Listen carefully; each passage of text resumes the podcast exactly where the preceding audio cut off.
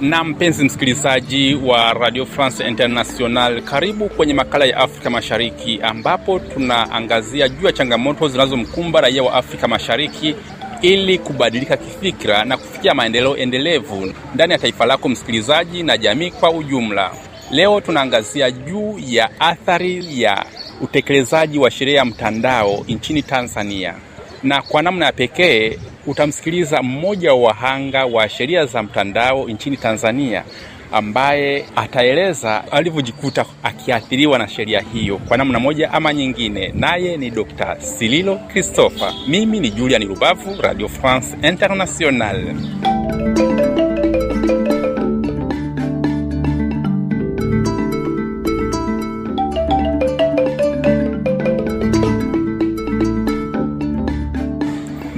Dokta, ni hivi karibuni umeandikwa sana kwenye vyombo vya habari na kutajwa baada ya kwamba umekamatwa au umepelekwa kituo cha polisi jijini Dar es Salaam. Jitambulishe, mwambie msikilizaji kwamba ilikuwaje na mpaka sasa hivi wewe unatumiwa au unashitakiwa kwa lipi?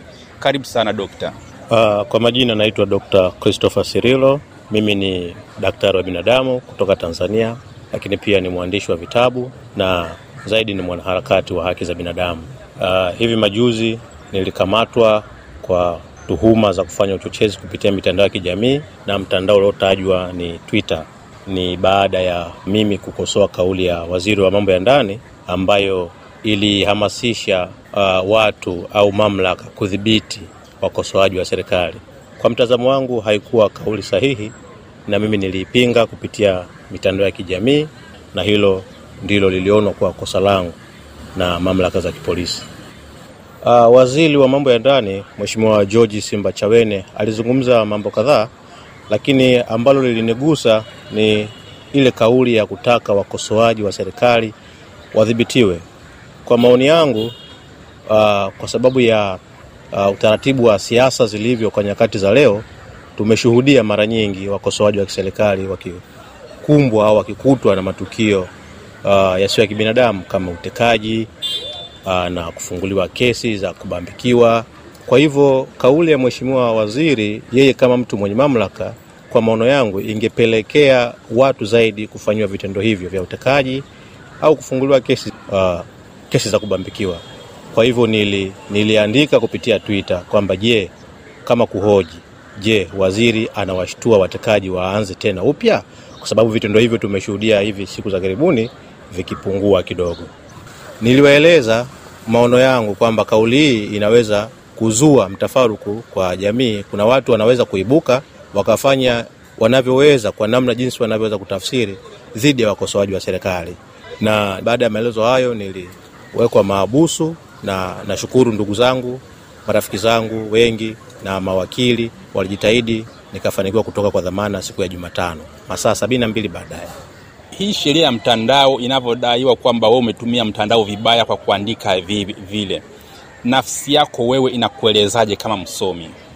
Sheria hii imepigiwa kelele sana na uh, wanaharakati wengi na hata wanasheria na wabobevu wa haki za binadamu. Wamepigia kelele sana, na mimi kwa kuisoma na kujifunza mambo mengi kuhusu haki za binadamu nimeona kwamba si sheria nzuri, ni sheria kandamizi kwa sababu inapingana na ile haki ya raia kutoa maoni yao. Kwa hivyo, kwa mtazamo wangu, sheria hii haifai, na kile nilichokifanya mimi ni kutoa maoni yangu, na naamini hilo ni jambo sahihi kabisa.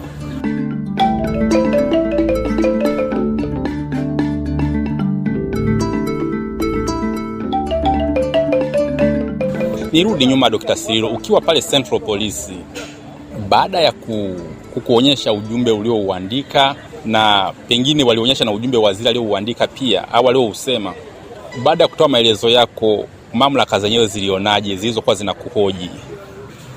Nafikiri hata mamlaka zenyewe zimeona kwamba hakuna kosa, ingawa siwezi kulisemea hilo kwa asilimia mia moja kwa sababu uchunguzi bado unaendelea, lakini naona kuna mapungufu kidogo, kwa sababu uh, walitaka kuingilia akaunti yangu na waliniomba password ya Twitter, wakitaka kuingilia akaunti yangu. Sasa hilo linazua wasiwasi, kwa sababu kama walishanikamata kwa kosa ambalo wao wameliona, ingetarajiwa basi wanipeleke mahakamani na si kuomba tena password. Bila shaka kuna ishara kwamba wanatafuta makosa mengine ambayo hawakuyaona. Na wewe ni mhanga wa matumizi ya mitandao, lakini pia ni mhanga wa sheria hii ya mtandao nchini Tanzania. Watanzania wenzako unawaambiaje na mamlaka unaiambia lipi? Tuendelee kupiga kelele dhidi ya sheria hii kandamizi. Hilo ni jukumu la kila raia mwema ambaye anajali zaidi uhuru wa maoni wa kila mtu, lakini pia mamlaka na zenyewe zijitafakari, zione kwamba zinazuia watu kufikiri. Unapomzuia mtu kutoa maoni yake, unamzuia mtu kufikiri, na unapomzuia mtu kufikiri, unamzuia pia kufanya mambo mengine hata nje ya hiyo sheria. Kwa hivyo mamlaka zijitafakari, zione kwamba hii ni sheria ambayo haifai, kwa sababu hata hivyo inaonekana inawagusa zaidi wakosoaji wa serikali lakini wale wanaosifia serikali hata wanapo inapotokea wana, wanakiuka sheria hii dhidi ya wapinzani wa serikali hawaguswi. Kwa hivyo nafikiri mamlaka zina haja ya kujitafakari, lakini pia wanaharakati wa haki za binadamu lazima wapige kelele ili sheria hii irekebishwe au ifutwe.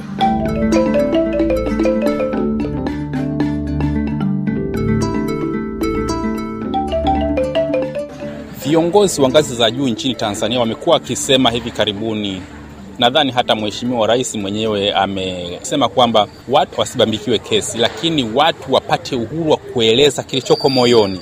Lakini hapo naona kwamba mamlaka zilizoko chini ya aliyetoa kauli hiyo, Mheshimiwa Rais, bado zinakamata watu. Unaonaje kauli hizi mbili?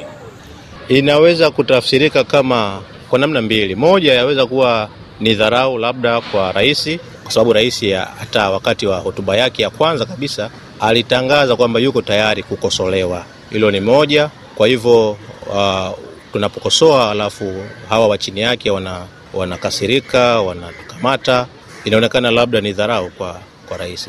Lakini kwa namna nyingine, yawezekana rais alitamka hivyo uh, bila kutoka moyoni, na pengine yeye ndo anaagiza, hatujui lakini sisi tunayoyaona ndo tunaweza kutafsiri kwa namna hiyo hizo mbili. Na mpenzi msikilizaji wa makala ya Afrika Mashariki, eh, hii ni Radio France International na unaendelea kusikiliza makala ya Afrika Mashariki. Huyu alikuwa ni Dr. Christopher Sirilo, ni mwanaharakati wa haki za binadamu, ni daktari wa binadamu, pia ni mwandishi wa vitabu. Kwa sasa hivi tunaongea kama mwathirika wa sheria za mtandao na matumizi ya mitandao nchini Tanzania. Baadaye tutasikiliza mamlaka zenyewe zinasemaje nchini Tanzania. Asante sana Dr. Sirilo. Asante sana Radio France.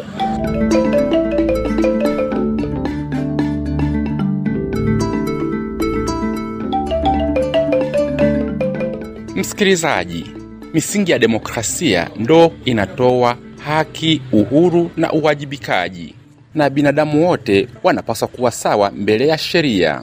Mwaka huu Rais wa Jamhuri ya Muungano wa Tanzania Samia Suluhu Hassan alipohutubia Bunge la Jamhuri ya Muungano wa Tanzania alisisitiza kuimarisha misingi ya demokrasia na uhuru wa kujieleza. Kama mnavyofahamu, uhuru na demokrasia ni msingi wa amani katika nchi na pia vinasaidia kuchochea maendeleo ya kisiasa, kiuchumi na kijamii. Hata hivyo, naomba niseme kuwa hakuna uhuru wa kidemokrasia usiolindwa na kusimamiwa na sheria, taratibu na kanuni. Hivyo basi, pamoja na demokrasia na uhuru wa watu, ni waombe wa Tanzania tujidhatiti kufanya shughuli zetu tukizingatia masharti ya sheria za nchi.